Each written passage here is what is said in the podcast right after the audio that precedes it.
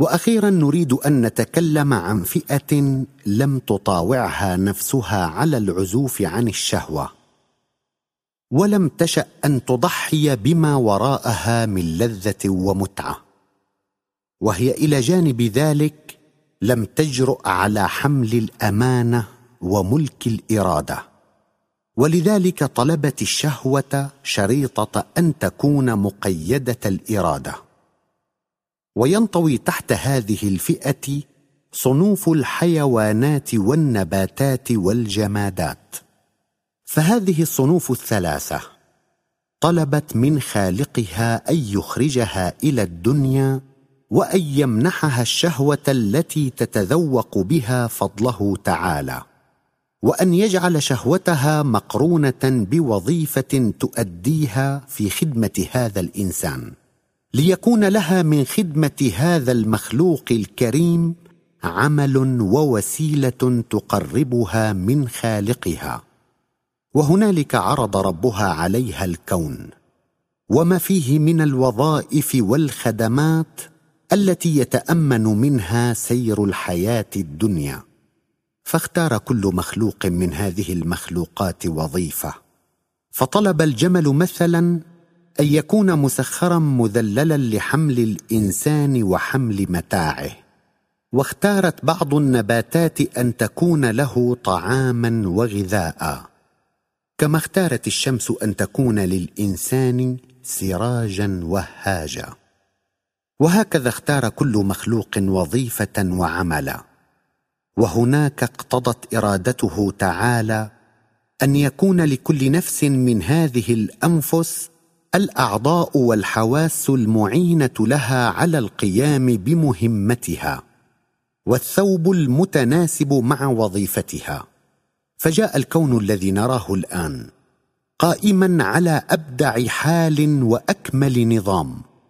يشهد لك كل ما فيه بحكمة الحكيم وعلم العليم وقدرة القدير ورحمة الرحمن الرحيم.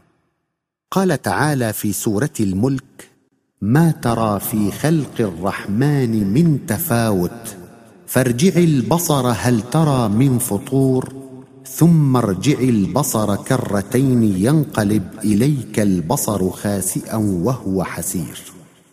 أقول وإلى هذه الناحية وأعني بها تسخير هذه الفئة من المخلوقات وجعلها مذللة في خدمة الإنسان تشير طائفة من آيات القرآن الكريم. فمن ذلك قوله تعالى في سورة الملك هو الذي جعل لكم الأرض ذلولا فامشوا في مناكبها وكلوا من رزقه وإليه النشور. وقال أيضا سبحانه وتعالى في سورة البقرة هو الذي خلق لكم ما في الأرض جميعا ثم استوى إلى السماء فسواهن سبع سماوات وهو بكل شيء عليم. وقال وهو أصدق القائلين في سورة إبراهيم الله الذي خلق السماوات والأرض وأنزل من السماء ماء فأخرج به من الثمرات رزقا لكم وسخر لكم الفلك لتجري في البحر بأمره وسخر لكم الأنهار وسخر لكم الشمس والقمر دائبين وسخر لكم الليل والنهار فانظر أيها الإنسان كيف أن الكون كله يتقرب بخدمتك إلى خالقه زلفى فإن أنت وفيت بعهدك فقد تفوقت وسموت على المخلوقات جميعا. وإن أنت أعرضت عن خالقك وملت إلى شهوتك ساء عملك وصرت أحط من الحيوان شأنا.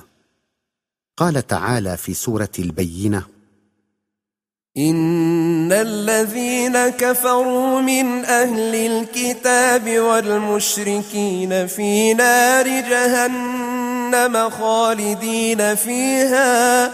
أولئك هم شر البرية. إن الذين آمنوا وعملوا الصالحات أولئك هم خير البرية. جزاؤهم عند ربهم جنات عدن تجري من تحتها الأنهار خالدين فيها أبدا رضي الله عنهم ورضوا عنه. ذلك لمن خشي ربه.